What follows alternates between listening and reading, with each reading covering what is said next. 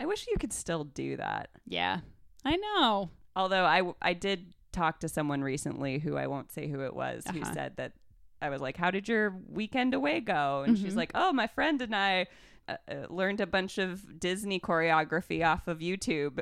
it was great." and I was like, "You're still allowed to do that?"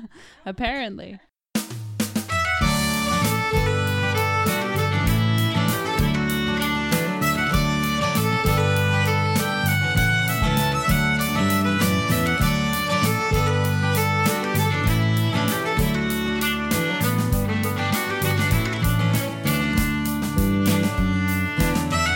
Welcome to the Hybrid Pub Scout podcast with me, Emily Einolander.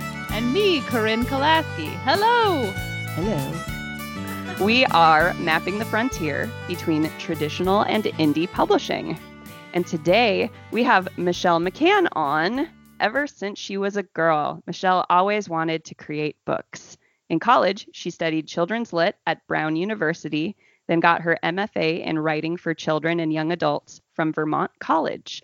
For the past 25 years, she has been editing and art directing children's books and collaborating with authors and illustrators on hundreds of titles. She has also written some children's books of her own, which have won a bunch of awards. For 13 years, woo!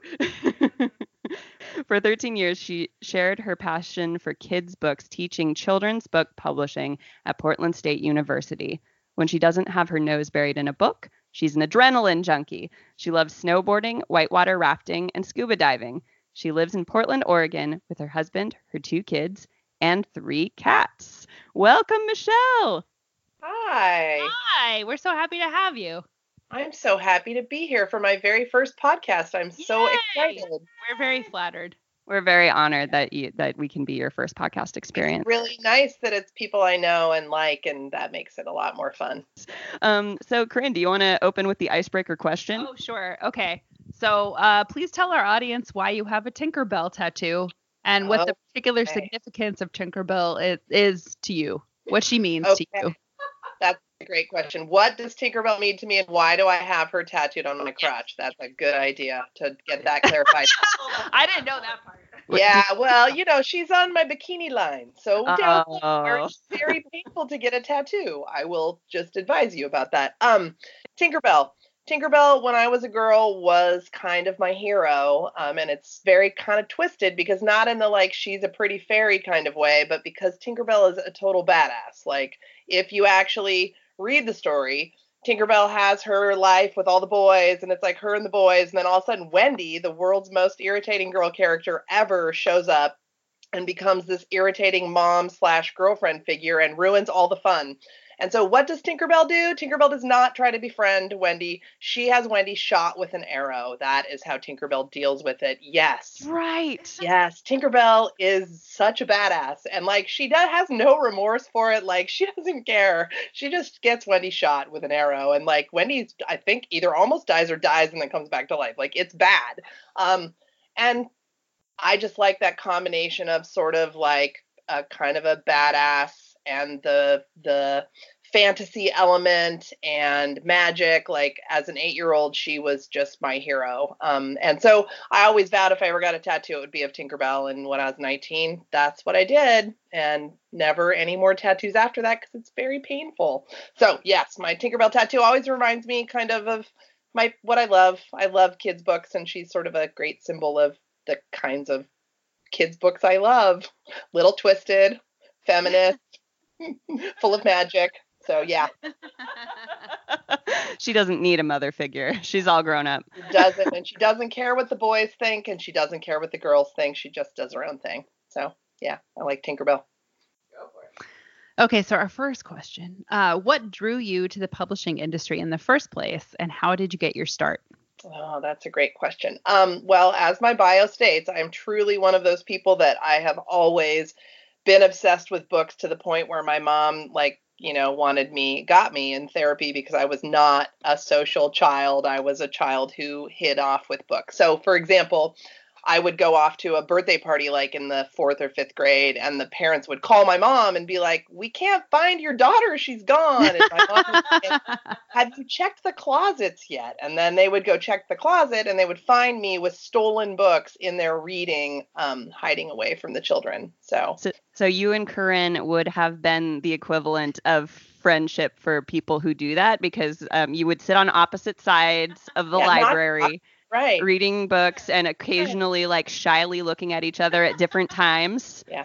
And if Corinne got up the courage to invite me over to her house, I would go to her bookshelf, pick up a book, and ignore her for the rest of the day, and probably steal the book from her. So yeah. oh yeah, we would have been best friends. Did you Yeah. spend your uh, childhood summers in the library like I did? yeah. oh yeah, yeah, yeah, yeah. for sure. Yeah. Mhm, And yep. my sister always laughs because all the childhood photos of me, I'm bent over a book, and she's like, "That's always how I remember. I remember you. You never spoke to me. You didn't like. Always trying to get your attention away from a book." And I'm like, "And now I get paid for it all day long. like a dream come true." Um. So yeah, you're so social uh, now. That's like all the ruse, all fake. I have to take medication to do that. Like it is not easy for me to to be social. I do it because I I have to. But yeah, you're doing a great job. thank You You had me. It's part once like the part about being an author that I least like is the being social part, and I have to work really hard at it, and I have to um, push myself to do that part. The part I love is being alone in a room with books and with kids. I like being with kids; they're easy. So Well, Yeah. I will say you are in incredibly good company with other authors who also hate being social. So you Oh, probably know that, right? Yeah. I went to the Oregon, I went to the Oregon Book Awards like co- cocktail party the other Yeah. day, and made Mhm. fun of it. They're like, "We're putting a, a whole room full of totally awkward people who don't want to speak to each other all together at the same time." It's like, yeah, none of us want to be here.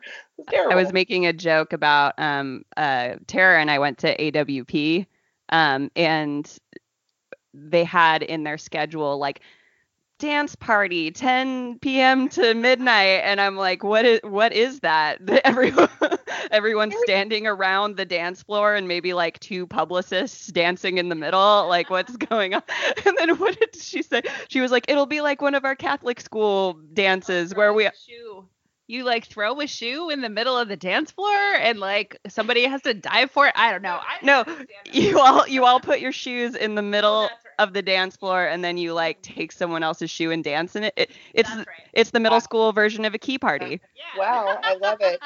I do love to dance. That's another thing. Um, so yeah, so I was a nerdy book loving kid and I always wanted to do something with books. I originally thought I wanted to be an illustrator, but then it turns out I have no artistic talent. I always loved writing and I always wanted to be a writer, but I also I just wanted to make I just wanted to be involved in making them and I didn't know what edit I didn't know how books got made. I didn't know about editing. I didn't know about any of that. Um, but then when I was in high school, it's kind of a weird and funny story, but I was in high school and I was a nanny for a kid and I was reading him a book one night before he went to bed and I was reading this book and I'm like, God, this is a great book. It's so beautiful and the art is so great and the story is so wonderful. It was Davy's Dream. And I don't know if you've read that, but it's a Beyond Words book.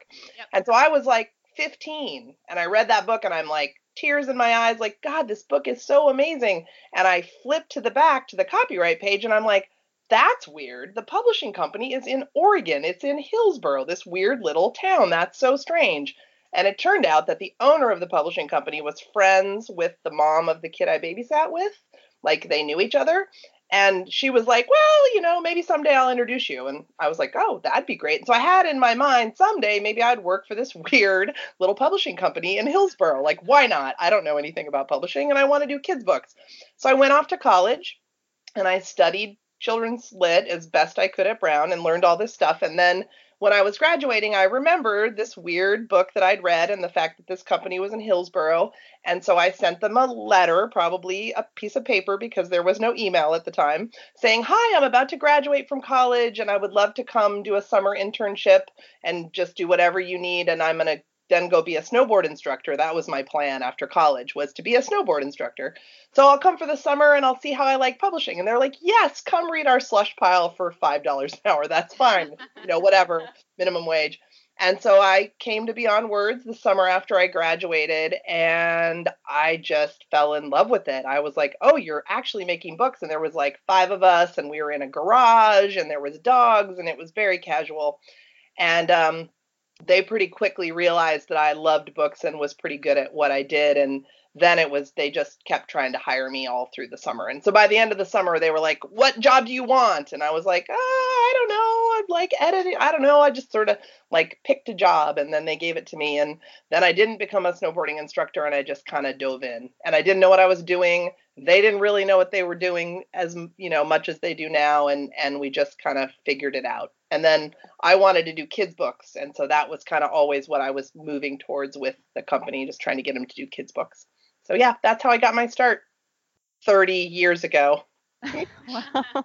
And you did that effortlessly cool, like, oh, you really want me to do this? Okay, I guess I will. Oh yeah, no, I did that like three times. I tried to leave several times, and every time they're like, "What do you want to do?" I'm like, "Oh, okay, I guess I could start a children's department. Like I just like would ask for things that were ridiculous. And like I'm like, oh, they'll leave me alone now. And then they'd be like, okay, sure. And, and then I'm like, oh crap, now I have to do it. All right. Now I have to run a children's department. Now I have department. to like actually do it. And then I have to stay. And so yeah, I just kept staying and now here I am 30 years later still staying. So yeah what kind of relationship have you had with adult books? We know that you love uh, children's books, but have you ever cared about them at all, or? No, not really. No, I, I, I occasionally will read a great adult book, and I'm like, oh yeah, adult books, they're great. But more often, I'm like, oh, they're so long, and there's so many of them are bad and self-indulgent. So I don't know. And I when I was started at Beyond Words, they didn't do very many kids books, so I had to edit adult books and I had to publicize them and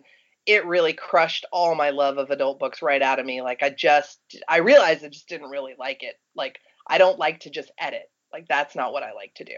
I really just like kids books. All things to do with kids books, everything to do with kids books and not really anything to do with adult books. So, you know, they're okay. I like them okay. I read them sometimes.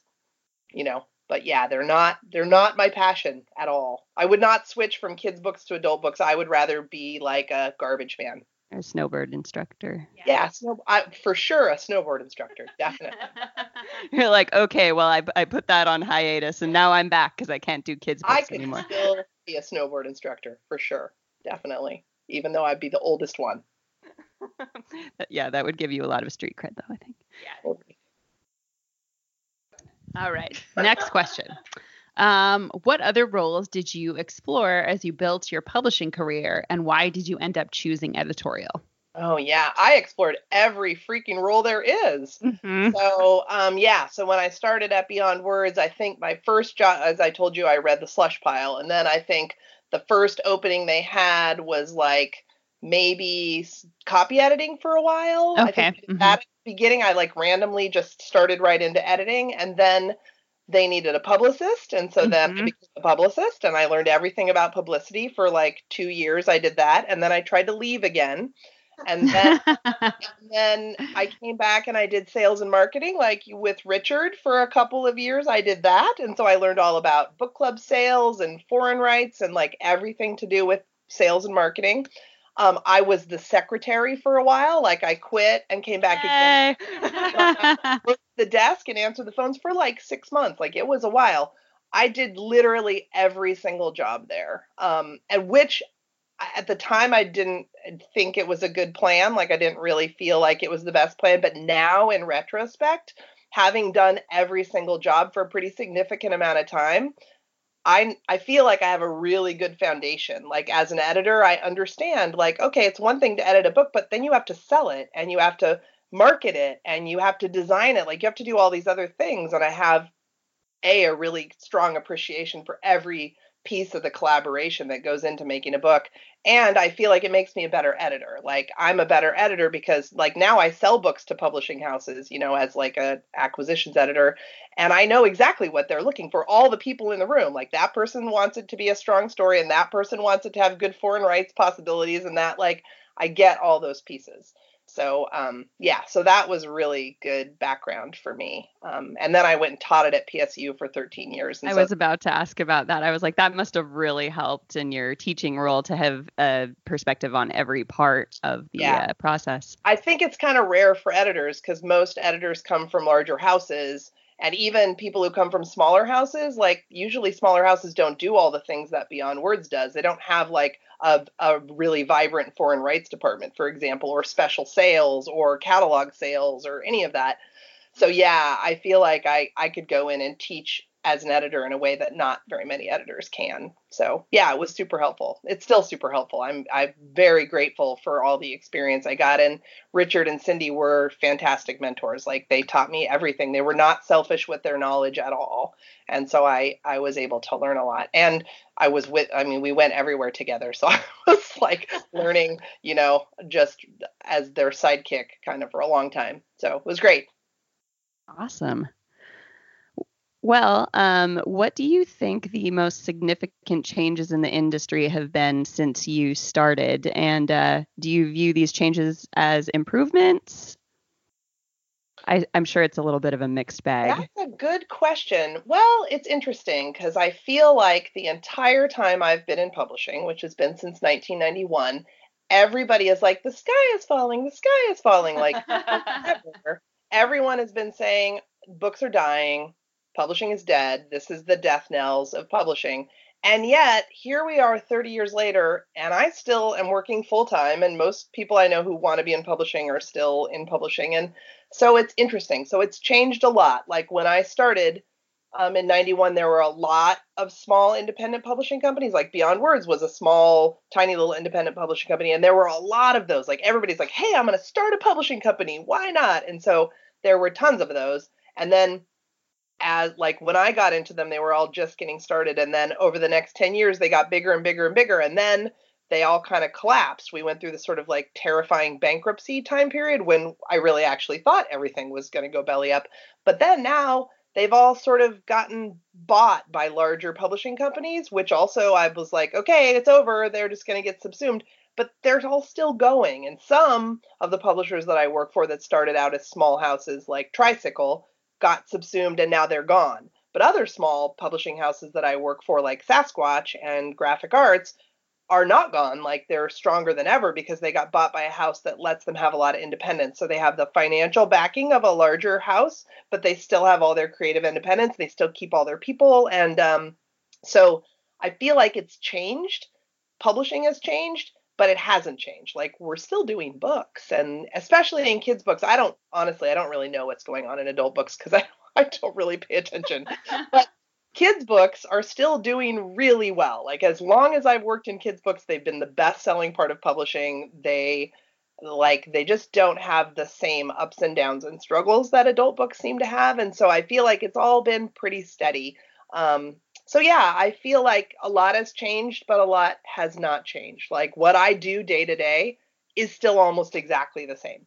I just don't do it with paper and scissors anymore. We do it all digitally now. It's all fancy, but it's all working with artists and authors. Like I do the exact same thing that I did when I was 22. So that and do you mostly work with uh, uh, Pacific Northwest companies, or do you kind of do it all over the country? Um, I would say mostly Pacific Northwest companies. They're all national presses, but they're located here. Um, yeah, for the most part, I've had some clients in other parts of the, I mean, I would say from Seattle down to the Bay Area. Um, that's where most of my clients are, but I've definitely had clients in other parts of the country. Uh, this area is my sweet spot because I feel like I'm from here. I was raised here. Is where I grew up. So I have a very solid foundation of sort of what would make good books about this place that I'm from. Um, so I I feel uh, not only excited about doing books about that part of my life, but also um, I like working with people who are from here, and I just I like I like contributing to having presses that are doing nichier things like that. Like I like helping keeping those presses alive by helping them find really good books. Because if all those regional presses were to disappear, I'd be really sad. Because when people in New York are the only people making books for us out here, it I don't think it works. Yikes. Right. Yeah. Yeah. like, like, being a part of that culture of yeah. like let's keep it let's let's keep our knowledge base and our talent base. There's so many talented kids book authors and illustrators in the Northwest. It's insane. Mm-hmm. It's really insane. Yeah. So yeah. Yeah. All right. Um, now, do you have a preference between working with bigger publishers or smaller publishers? Smaller, yes, I Yeah. probably Mhm. do. I mean, you know, until you get to the like, there's only two people and they're both Right. crazy. Um, but Yeah. I do like my sweet spot. Yeah, I like. I mean, I would say I like sort of medium to smaller size publishers. I like publishers that have a real niche and a real Mhm. focus to their list. Sure. Uh, and I like companies that are small enough that I know my team really well and we get to bond and be friends. I mean, Right. most of most of my clients I've worked with for like 20 years now, and like I consider them friends. And you know, I work at home, so they're a big part of my community. So yeah, I like. I think at a lot of the bigger houses, people change a lot, and I yes. I don't really like that. Yeah. So. I've definitely liked working with larger houses, but I I have a strong preference for smaller and Mhm. nichier presses. Yeah. All right. Okay. So, um, probably should have mentioned this up top, but you've got uh, the Oregon Book Award coming up for. Um, you were nominated Yeah. for uh, um, children's nonfiction, "More Girls Who Rock the World" with Beyond Words Publishing, Atria, Simon and Schuster. No, it's Simon Pulse, right? It's Aladdin. My bad. You will hit it. one I don't know what's going. I don't. What is what is book? How do I book? Exactly. so Yeah, congratulations. Thank you. That was uh, the hard work of my publicity and marketing team. Thank you very much. So yes, very and excited. would you I, uh, there's a lot of uh, characters from history in the book that uh, you're using to empower uh, young women today and so and i know that you have uh, other causes that you're pretty passionate about um, so how do you think that publishing can play a part in furthering causes that you are interested in and um, how do you think they can improve when it comes to issues such as representation in children's book and ya Fabulous. Okay, um, those are two separate questions. So They I'm going to totally start are. one. Thank you for how- your your analytical mind. This Right. is helping. there are two separate questions, and I'll answer them separately. So the first question is like, why why books? Like, how do books further my passions? So my belief is that books are this magical place where we as humans put all of our knowledge about everything. Like, yes, we make movies and music and other artistic endeavors, but books are where we like the repository of all the smart, wonderful things that we know. So for me, especially with kids' books, books are how we pass that on to the next generation. Like books are the way, like they're it. So to me, to me, they're super powerful talismans. They're like magic. Like kids' books are like magic. So I think anything important that I want kids to know about anything, like it should be in a book format because it's lasting. Like magazines get thrown away. Movies, they come and they go. Some people watch them, some people don't. You know, all of a lot of the art mediums we have are very ephemeral, but books are solid and they sit on your bookshelf forever. Like I will give my books to my children, they will give them to their children. That chunk of knowledge that's in that book will get passed on to generations after generations. That's just how books are. I have books from the 1800s on my bookshelf right now. So I feel like books are a wonderful way for me, whatever my passion is, whether I'm writing it, like I feel very unique in that if I'm excited about a topic or I feel really passionate about it, either I can write it or I can find someone else to write it and I can sell it to a publisher. So it doesn't matter to me if it's my book or someone else's book. Putting that, whatever that information is, whether it's about, for me, like girls, more girls who rock the world and girls who rock the world, that to me was about there are all these stories about women that kids don't know about because history's been controlled by white men. So there's all Mhm. these stories, and the only way to find them is to dig into these old, boring books that no kid wants to read. So I'll read them and I'll write it in a way that it's really interesting. And then you can learn all about Harriet Tubman and Cleopatra and all these people that Selena. yeah exactly and and current people like um so that that was the motivation for me is that you know yes these this this information exists out there but it's not always in a way that kids are going to enjoy it. So that was with more girls who rock the world the new book that i have coming out in the fall which is called enough is enough and it's all about the gun issue same thing. It's like I'm so frustrated about the state of our country with regards to guns. Like it's insane to me. And I volunteer for Moms Demand Action and I know all these things about like what can we do and what's not happening and what's standing in the way and how can kids get involved.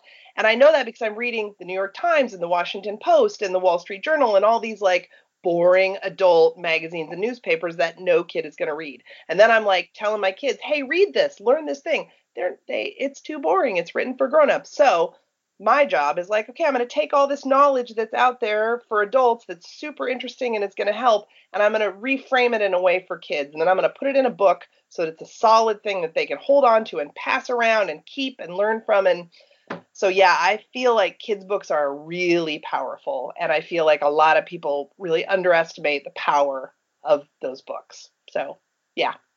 So that was the one question. Do you want me to answer the um, one about diversity in kids books and how we can yes, make it better? But yeah. can I ask a quick question Sure. about the, the question you just answered first? So, what were some books that you read as a kid that you know really fight like lit that passion inside you? Uh, okay, so I loved biographies when I was a kid. My mom bought me this series of biographies. I can't remember what they're called, but they're comic. Ill- everybody knows them who's has them. They're white and they have I can't remember what they're called, but anyway, the the design is all the same. They're white and they have like a cartoon of like whoever the biography, like Edison on the cover, and then mm-hmm. you read this sort of comically illustrated story. I, when I had kids, went and bought them all again. I'm like, oh, I'm gonna share them with my kids. They're so bad, like they're so they're so I mean, but I loved them as a kid because Right. that's kind of all there was. So I loved biographies. Any book with a strong girl heroine, like my favorite was Wrinkle in Time, but I pretty much loved all books that had like a kick ass girl heroine. So for me, when I started in publishing, I was very passionate about giving, doing more books for girls, um, especially um, and just you know getting all of those like getting more biographies of girls. When i started in 91 it wasn't a thing and there was not a lot of books for girls. And now there are and it's great and i was a part of that um, but there wasn't before and that's kind of where we're at right now we're at that same fork in the road where it's like oh guess what there are no books you know there are not enough books for kids who are not white and kids Right. who are not you know the majority culture um, and so the same thing that happened, there was like this revolution in publishing when I started about doing more books for girls is happening right now again in publishing. And it's to me, it's really exciting to see because it's terrible. Like it's absolutely awful the dearth of children's books for for everybody, you know, just of different types of people. So I'm seeing it behind the scenes now. Like I'm seeing a lot of wonderful things coming out. Like all the kids' books I'm buying now are all by these fantastic black writers that have never been published before and that are, you know, finally getting a shot. And there's tons of them and it's fantastic. And then behind the scenes, every publisher I work with is like, yeah, we need more writers of color. You need to be going out and looking for that. And we need to be hiring people on staff. Like everybody's talking about it. It is a huge issue. Like that's pretty much all we're doing now behind the scenes. And to see that quick reaction, I mean, you know, it's quick because it's shameful. It's really bad. Right. Um, so I am quick, quick for publishing, right? Pardon? Quick yeah. for publishing. Well, I mean, honestly, I have to say, I'm pretty proud that within a couple seasons, like you're seeing a pretty big flood in kids' books of really talented writers. And yes, it took a long time and a lot of shame and a campaign to get here, but people reacted really quickly. And I feel like really honestly, like people are like, "Oh, this is terrible. Why why have we let this happen? Like we thank you for pointing it out. Let's do something about it." And so I'm, you know, I feel like it was bad what happened, but I do feel like the response has been really good. And I feel like the flood of talent that has been unleashed is so inspiring. Like amazing. I get all chills thinking about all these great people. You got me all excited about it. yeah. Well, there's people like there's a lot of authors I've read. They've had like one book before, and I'm like, oh, this person is so great, and now they have like ten books because like everybody wants, you know, they're like, oh, Jason Alexander is the most amazing thing since sliced bread. He is. He was writing a long time ago, and nobody was, you know, he had a couple books. Now he's, you know, everywhere. So all, all, you know, Renee Watson. There's all these people who are now finally getting the attention that they really deserve. So it's great. I'm excited to be around to see it happen. So, yeah. So that's what I have to say about diversity in kids' books. Needs to happen. It needs to happen behind the scenes too. So I think that's the next step is for more people of color to go into publishing, which is not a high paying career field, as you know. So, what do we do to attract more people into that um, so that we can have more decision makers who are not white women like us? So, that's mm-hmm. kind of the next step. So, yep. Yep. yep. so, do you have anything else that you want to put out into podcast land? Just any words of wisdom, maybe for people who want to get into publishing, or just something you want to talk about? Yeah, let me think about that. Um, it's hard because publishing, I feel like, is a pretty a lot of people go, "Oh, I want to be an editor. I want to go into publishing," and you're like, "Oh, you cute little snowflake. You have no." it, I tell people, I'm like, it's like saying, "I want to be a famous actress." Like, it's really competitive. There's a lot of nerdy book people like us whose big dream it is to go be in publishing, and people think it's really easy, and it's not. Like, you know, we're all well trained and we have a lot of experience, and there's not that many jobs that we're all fighting for. And that's that is what it is. Like it's way more competitive than people think. So you i feel like what's good is it it cuts out the people who are not really passionate about it. Like you have to really love books to put up with this shit. Like you just do. Yes. If you're one of those people where you really love books and that's really all you want to do then i'm going to say stick with it because you're the ones that will make it and you're the ones we want and then i will say it's as good as you think like i love my job and I feel like, you know, not everybody in publishing loves their job, but there's a lot of really, really wonderful people and a lot of really fun things that we get to do. And um, I pretty much love my job every day. Like, not all of it all the time, but every day there's something in my job where I'm like, oh, that was just great. So I feel like um, it's good to be hopeful about it. I'm pretty hopeful and optimistic about publishing. Like I'm probably more optimistic about it now than I was 10 years ago. Like I feel like it's going really well. There's lots of great books coming out and there's lots of good things happening in publishing. So um, I would say have hope. Don't give up. So okay. yeah, I am like positive, optimistic kids book person. I love it. I love it. Somebody's got to be. you don't find a lot of that in adult books, let me tell you. No, that's why I stay away from all of those people. Yeah, yeah, that's ah, fair. Yeah. Doubtness, get away yep. from me. poetry, poetry people for sure. Oh yeah, there's a lot of cynicism. They're darkness. so oppressed. I would be cynic. I would be cynical if I was a poet as well. Same. Oh. Yeah. Well, it's their job. Yeah, it kind of is. That's true. yep. So, um, you know, other than rooting for you for the Oregon Book Award, Thank um, you. that's, I have that's no on the 22nd, right? I appreciate your. What are you talking about? Say that you don't know that. Come I on. I will say I've read one of the books that I'm up against is one of my favorite picture books of all time, and so I'm like, oh. Uh, but that happened last time I was nominated. One of my favorite picture books was also up against me, and uh-huh. I I beat it. So. Oh, see, it, it might happen it again. It could happen, but. Yeah, yeah. Let's stay positive. It's gonna be like one of those Macklemore situations where you get up there and you're like, I shouldn't have won this. no, I won't do that. No, no. But, I, but I'll probably and yeah, I don't know if I'll. Yeah, who knows? No. So, so other than that, uh, are there things that you would like to plug? Uh, your website, uh, social media, books, yeah, upcoming sure. books. Um, yeah, you can check out my website. It's michellermccann.com. Um, that's with two L's, michellermccann.com. So you can learn everything you could ever possibly want to know about my editing or my writing or all the weird things that I do. It's all there. Um, other than that, yeah, I've got uh, the Girls Who Rock the World series, the Enough is Enough gun book coming out. I have a couple more books that I think are on the verge of being sold that I won't tell you about, but more books are happening that I'm writing, which is great. Um, yeah, no, I, I think, yeah, just read. Go read kids' books. Kids' books are great. Like they're just great. So don't don't be hating on the kids' books go go read a go read a few. So yeah.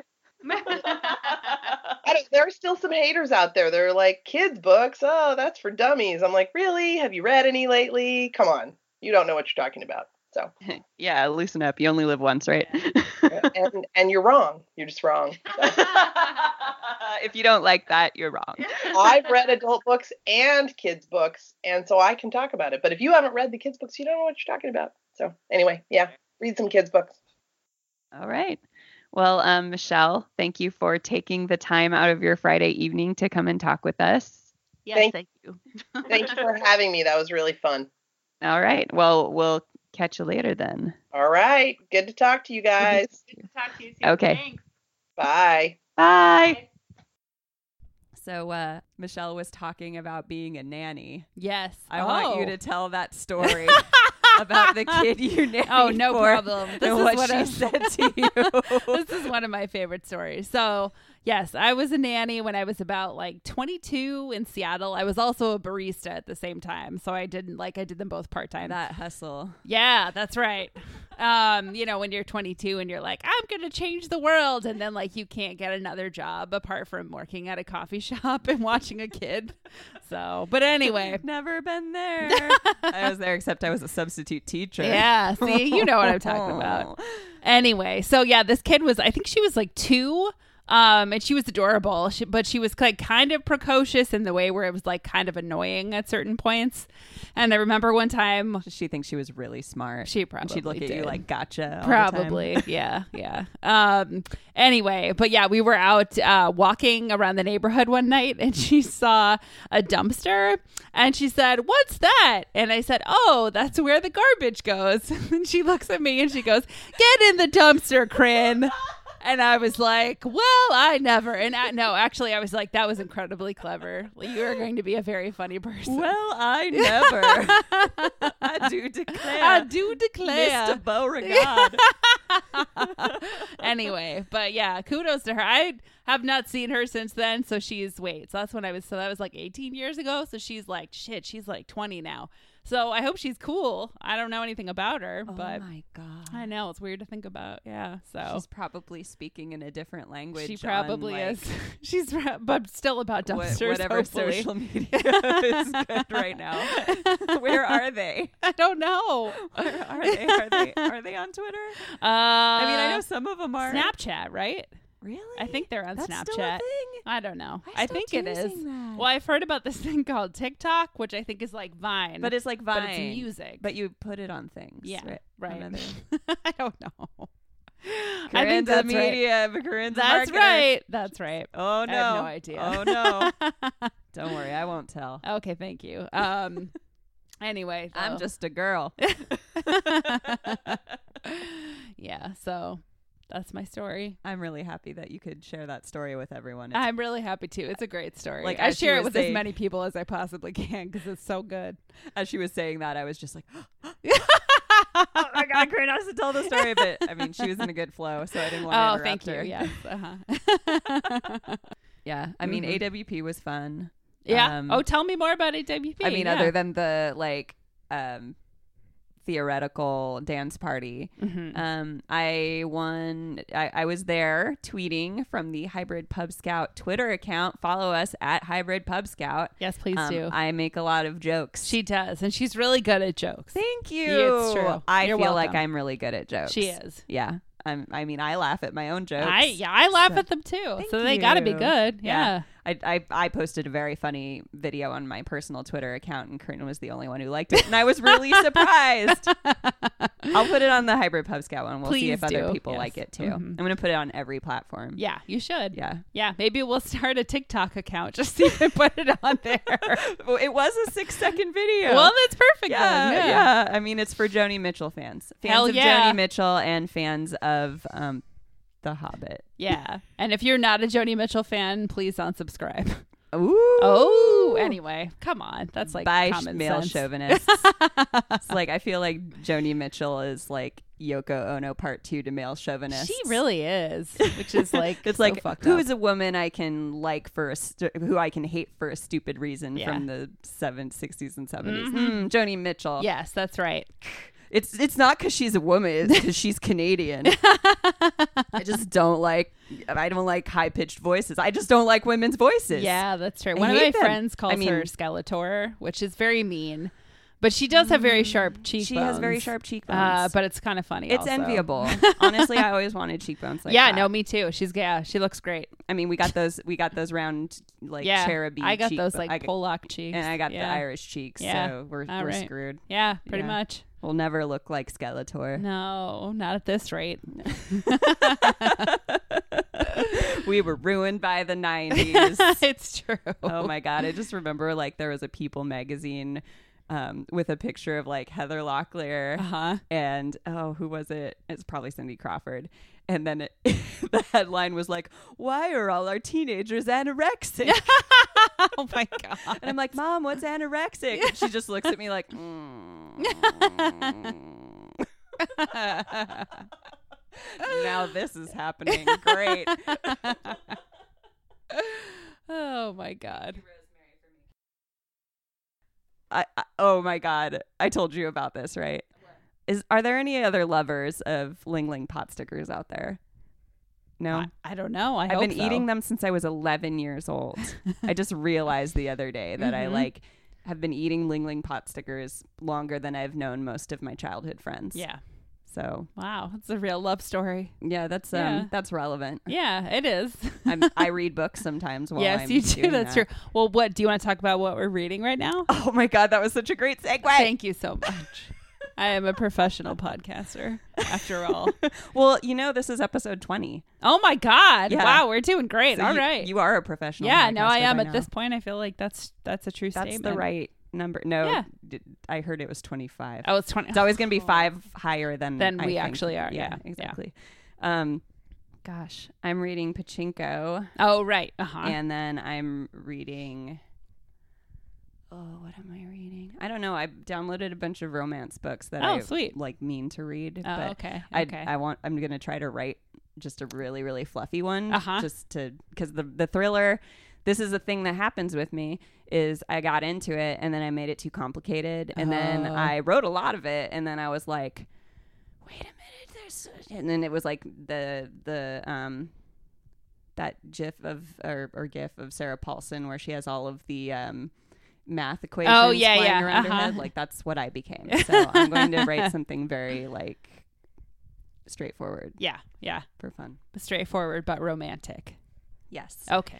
Um, they're the last uh, um, Magical Kingdoms book that Bree wrote Mhm. um, came out last week. It's called Stone and Iron, and it's the last one. Oh wow. Yeah, so I need to read that. And then she also had one called House of Secrets. Ah. Okay. Yes. Okay. Yes, which involves masquerade balls. Oh Yes, goodness! I. I love a good masquerade ball.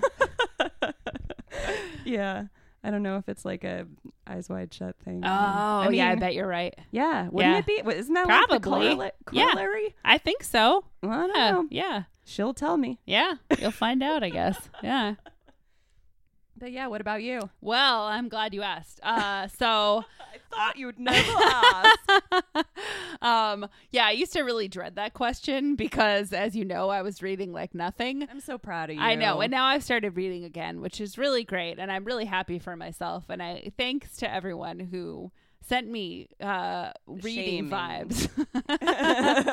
I mean, reading vibes. reading vibes. um, but anyway, I was actually almost finished with this um, book by Alyssa Nutting called Made for Love. I think it came out last year. Um, and I just like, I was uh, like probably almost finished with it. And I just realized like, I don't give a shit about any of these characters. Fuck yeah. Yeah. So I just put it on the bookshelf and I didn't finish it. And I felt very liberated. I've never been prouder of you. the fact that a Virgo Oh, that's true. I didn't think stopped about that. reading a book 50 pages from the end because she didn't give a shit is like the most life affirming thing I've heard all week. I'm, I'm so- super about it. I'm so glad. um anyway, so then I started uh I did also start this particular book mm, probably about a year or two ago and it was on my bookshelf. Yeah. And then like the bookmark was like 60 pages in and I forgot all those pages cuz it's been so long so I had to go back and start reading them again. But that's my own fault whatever. Anyway, but it's I think I've actually mentioned it on the podcast You did before. in yeah, one of you- our like early episodes. Yeah, it's called Fire Sermon by Jamie Quatro. Uh and I oh, read I thought you meant um, Made for Love because you Oh, did mention it. I did like, mention it, on. yeah, and then I never. Well, that's true. Also, that's what happened with that one, but I just didn't finish it. Okay, So, so, yeah. Jamie Quatro. Jamie You did mention this one. Yeah, Mhm. so I'm like in the middle of reading that again too. Uh, and she had like a short story collection that came out like in 2013 that I really really loved. Um, so and this is a novel that came out a couple years ago that I also really love so far. So things are things are looking up. Things are going well. So yeah, That's awesome. yeah. I'm kind of the one who's like, less enthused about reading right now. It Oh, sounds really? like. Oh, yeah. so like shifting back and forth. Oh no! I mean, I'm still doing it. But Yeah, I'm kind of just like, "Wah, wah." oh, you know what I've been doing, What? and this is this is a sh- this is a confession moment. Oh, okay. So, I quit Audible, but you get to keep the books, Oh, and um, I've had Audible during some dark periods of my sure, life, sure. Yeah. and um, I am re-listening to a bunch of self-help books. Oh, nice. Okay. What do you like? Which ones? Um, God, I shouldn't have said that. Um, I re-listened to the Five Second Rule by Oh. Mel Robbins. Okay. which was pretty big for a while. Mm-hmm. It's basically like you can get yourself to do anything by counting backwards from five. Oh, and he wrote a whole book about that. It's a, a woman. Oh, a named- lady. I'm sorry. yeah, She's sorry. got one of those um, uh, um, gender neutral names. Oh, yeah, that's why I like thought. I just Melanie assumed she was a, a man. Okay. She's very like you can tell that she refused to do second takes on her audiobook because Yeah. she'll start a sentence three times.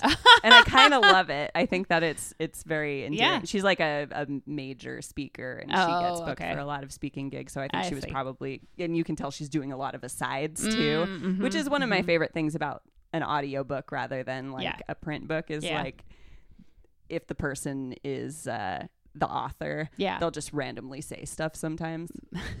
that's funny. I didn't know that. Yeah, it's Uh. it's great. anyway, so that's that's me. That's my, right That's now. my secret shame. Like I, I'm more, you know, apt to say I've been reading a bunch of sexy books than like yes, I'm, I'm, I'm compulsively re-listening to self-help books. Well, actually, that reminded me of, I guess this was a self help book. It was popular probably before your time in the 90s called The Rules. And it was about like how to catch a man. And it was basically about Oh, I've like. heard of this. Yeah. So, like, basically, the premise the book was like play hard to get. Like, don't call him back. Like, make him work for you. But which is It's dumb. Yeah. Uh, but anyway, but I remember that my mom bought it for me when I was like 17. Why? I don't know. I think she just like knew it was popular and she was like, "Oh, it's a dating book. You like books? Why don't you read this book?" But I just remember being so insulted when she got it for me because I was like, "Mom, I'm 7. Like I don't need to worry about this shit yet." You're not following the rules, Corinne, and That's I've true. noticed. That's true. I really did not follow the rules. Yeah.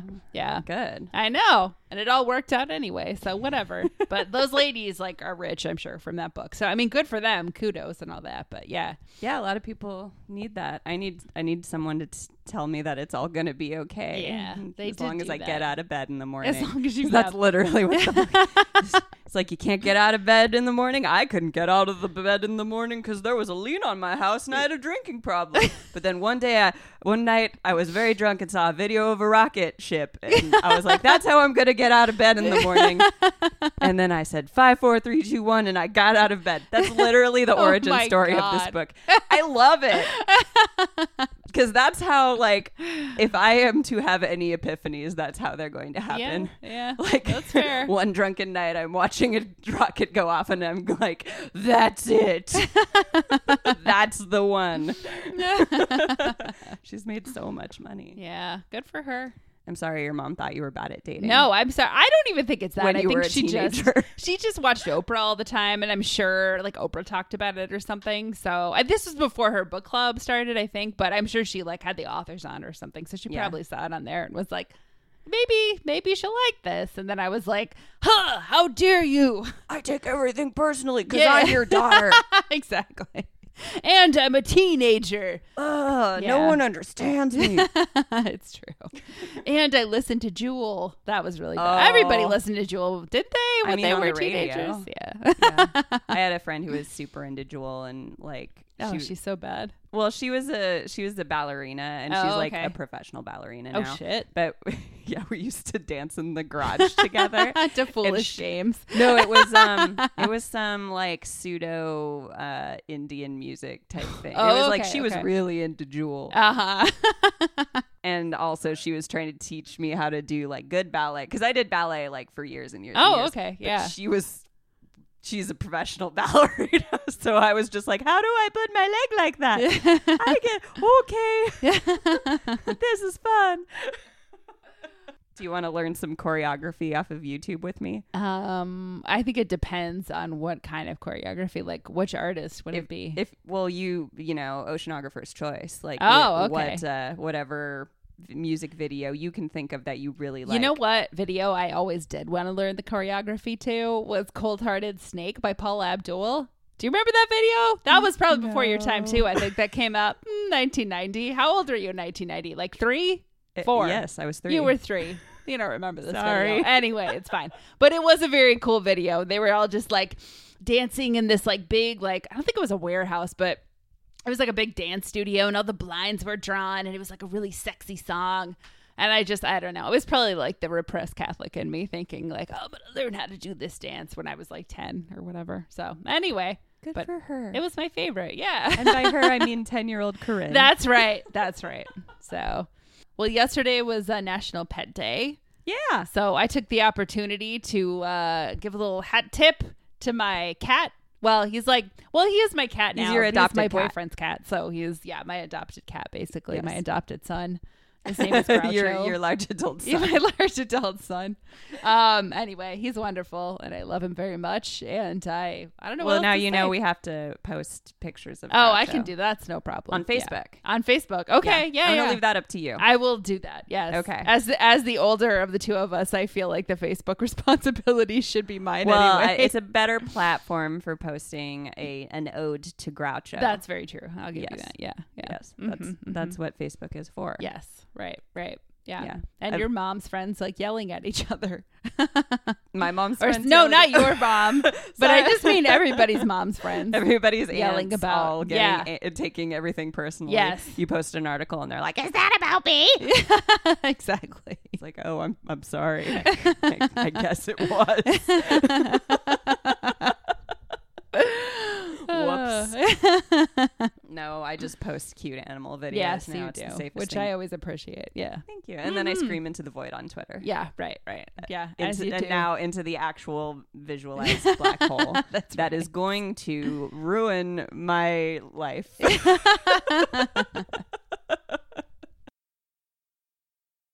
so you can find us on SoundCloud, Podbean, Apple Podcasts, uh, TuneIn, and Player FM, and various RSS feeds that you may know about, but I don't, listener. Um, so please go and rate us, review us, but only if you want to give us five stars. yeah. Really. Yeah. Yeah. We don't want to hear your one star bullshit. Yeah. So- One star reviews are for people who are like, um, really bad. Yeah, people who like hate rainbows. people who, uh, I mean, if we were doing this, then you could give us a one star review. Yeah, yeah, but yeah. I work Right, very hard right. to make sure that doesn't happen. Yeah, and you do an excellent job. Thank you. Anyway, so find us, as we mentioned, Uh-huh. on Twitter at Hybrid Pub Scout, on Facebook at Hybrid Pub Scout. Email me or Corinne. Sure, email me. Emily at hybridpubscout.com, Corinne at hybridpubscout. hybridpubscout.com. you know what it really is. Go to our website, sign up for our newsletter. Yes. Um, it'll pay off for you yeah, someday. it sure will. Thanks for giving a rip about books.